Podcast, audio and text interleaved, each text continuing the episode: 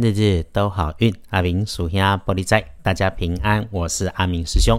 提醒：一月二十三日星期二，一鬼离三，古历是十二月十三，农历是十二月十三日的好运好运用。周二这一天，正财在东南方，偏财要往西边找。文昌位在西南，桃花人员在北面。吉祥的数字是一三四。礼拜二，即一天正在在东南边，偏在往西方车，文昌徛在西南边，桃花林园徛在北。好用的数字是一三数。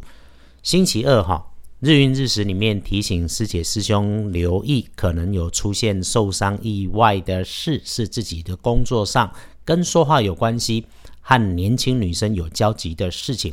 除了留意身边这类的人事物，也要小心使用金属尖刺钻砍削的工具，文具类的刀剪类也别粗心。此外，跟人家交谈出现的状况，会是准备联系上面的落差啦、认知啦这种基本上的问题。诶，说话不精心，同一个意思讲，却把话讲得不漂亮，或者是不清楚，造成的得罪人意外也有。所以咯。除了准备工作要小心检查自己的资料文件，更要留意别缺件漏件，甚至拿错。其中还要小心有内容文不对题的错误，不要犯这种错。事事回到根本，就是清楚明白的做动作，就能够无事保平安。身体的部分还是会有疲惫的迹象，留心一下，该休息的时候就休息，别勉强。停个几分钟，世界不会因此停止转动。停个几分钟，精神充足，效率一定更好。阿明师兄也说万变不离五行嘛，我们有法就有破，让运势再加强。周二可以用金白色，不建议搭配使用的只是青绿色。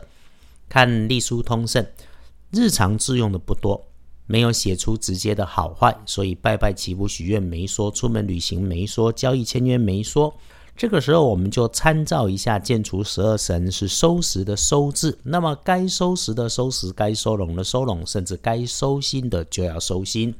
看大本的日运日时里头，上班上课的七点到九点钟，移动的路上交通安全，留心，慢慢缓缓，不慌张就没事端。